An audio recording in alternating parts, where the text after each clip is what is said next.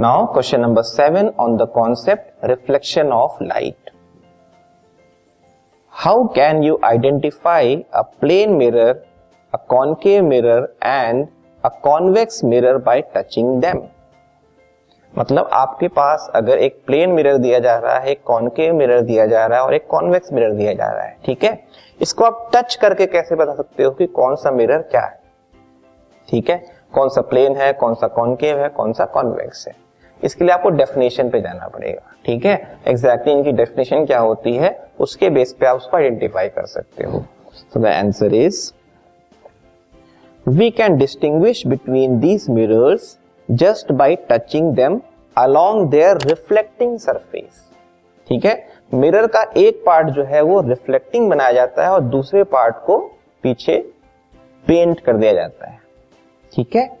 Reflection को save करने के लिए होता है राइट तो रिफ्लेक्टिंग सरफेस जो होगा, उसको आपको टच करके देखना होगा। उससे आप आइडेंटिफाई कर सकते हो। कैसे? The mirror whose reflecting surface is uniformly straight is the plane mirror आपने मिरर को टच किया और उसका जो रिफ्लेक्टिंग सरफेस है, वो कर्व्ड नहीं है स्ट्रेट है। तो वो कौन सा मिरर है? प्लेन मिरर है okay the mirror whose reflecting surface is curved inwards is the concave mirror ऐसा मिरर जिसका रिफ्लेक्टिंग सरफेस ऐसे कर्व्ड आ रहा है अंदर की तरफ़. इनवर्ड तो वो कौन सा मिरर है? कॉनकेव मिरर है. The mirror whose reflecting surface is curved outwards is the convex mirror ऊपर से आ रहा है ऐसे बल्ज आउटवर्ड्स तो आपने टच किया, ऐसे रिफ्लेक्टिंग सरफेस जा रहा है उसका.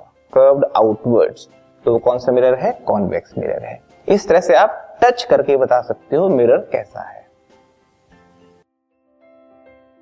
This podcast is brought you by Hubhopper Shiksha Abhiyan अगर आपको ये पॉडकास्ट पसंद आया तो प्लीज़ लाइक शेयर और सब्सक्राइब करें। और वीडियो क्लासेस के लिए शिक्षा अभियान के यूट्यूब चैनल पर जाएँ।